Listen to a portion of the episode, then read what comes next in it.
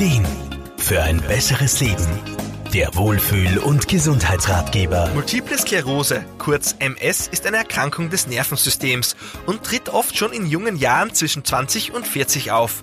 Immer wieder hört man davon, doch vielen ist nicht klar, was diese Erkrankung eigentlich bedeutet. Für Physiotherapeut Wolfgang Brunner-Frumann hat das einen einfachen Grund. Ja, Multiple Sklerose ist einfach schwierig einzuordnen, weil sich die Erkrankung so unterschiedlich zeigen kann.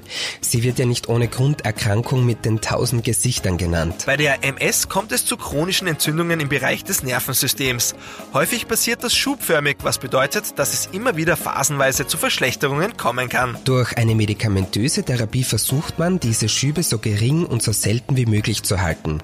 Je nachdem, wie gut das gelingt und vor allem wo die Entzündungen auftreten, kommt es dann zu unterschiedlichen Ausprägungen und Symptomen. Häufige Symptome sind Muskelschwäche, Lähmungen, erhöhte Muskelspannungen, Wahrnehmungsstörungen, Sehprobleme und in schlimmeren Fällen auch Atemwegsschwierigkeiten.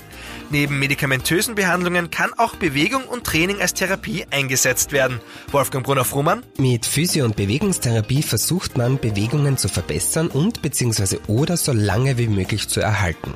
Und dadurch natürlich auch andere Symptome zu lindern, wie zum Beispiel Schmerzen oder Wahrnehmungsstörungen.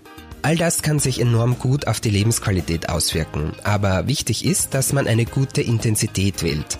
Denn sowohl Unterforderung als auch Überforderung beim Training können sich negativ bei MS auswirken.